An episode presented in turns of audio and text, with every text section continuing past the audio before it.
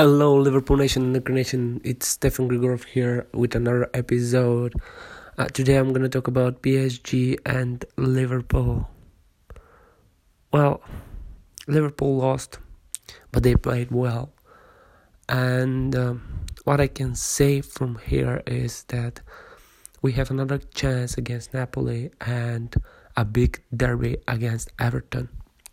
I'm going to talk about Everton more than PSG because this was just I feel this was just a game that we it was a common result. It was the thing that should happen.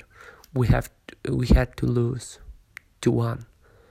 But we're on the right track, so we're looking forward to Everton and we'll see what happens. Talk to you soon. Thank you for listening, Liverpool Nation and Anchor Nation.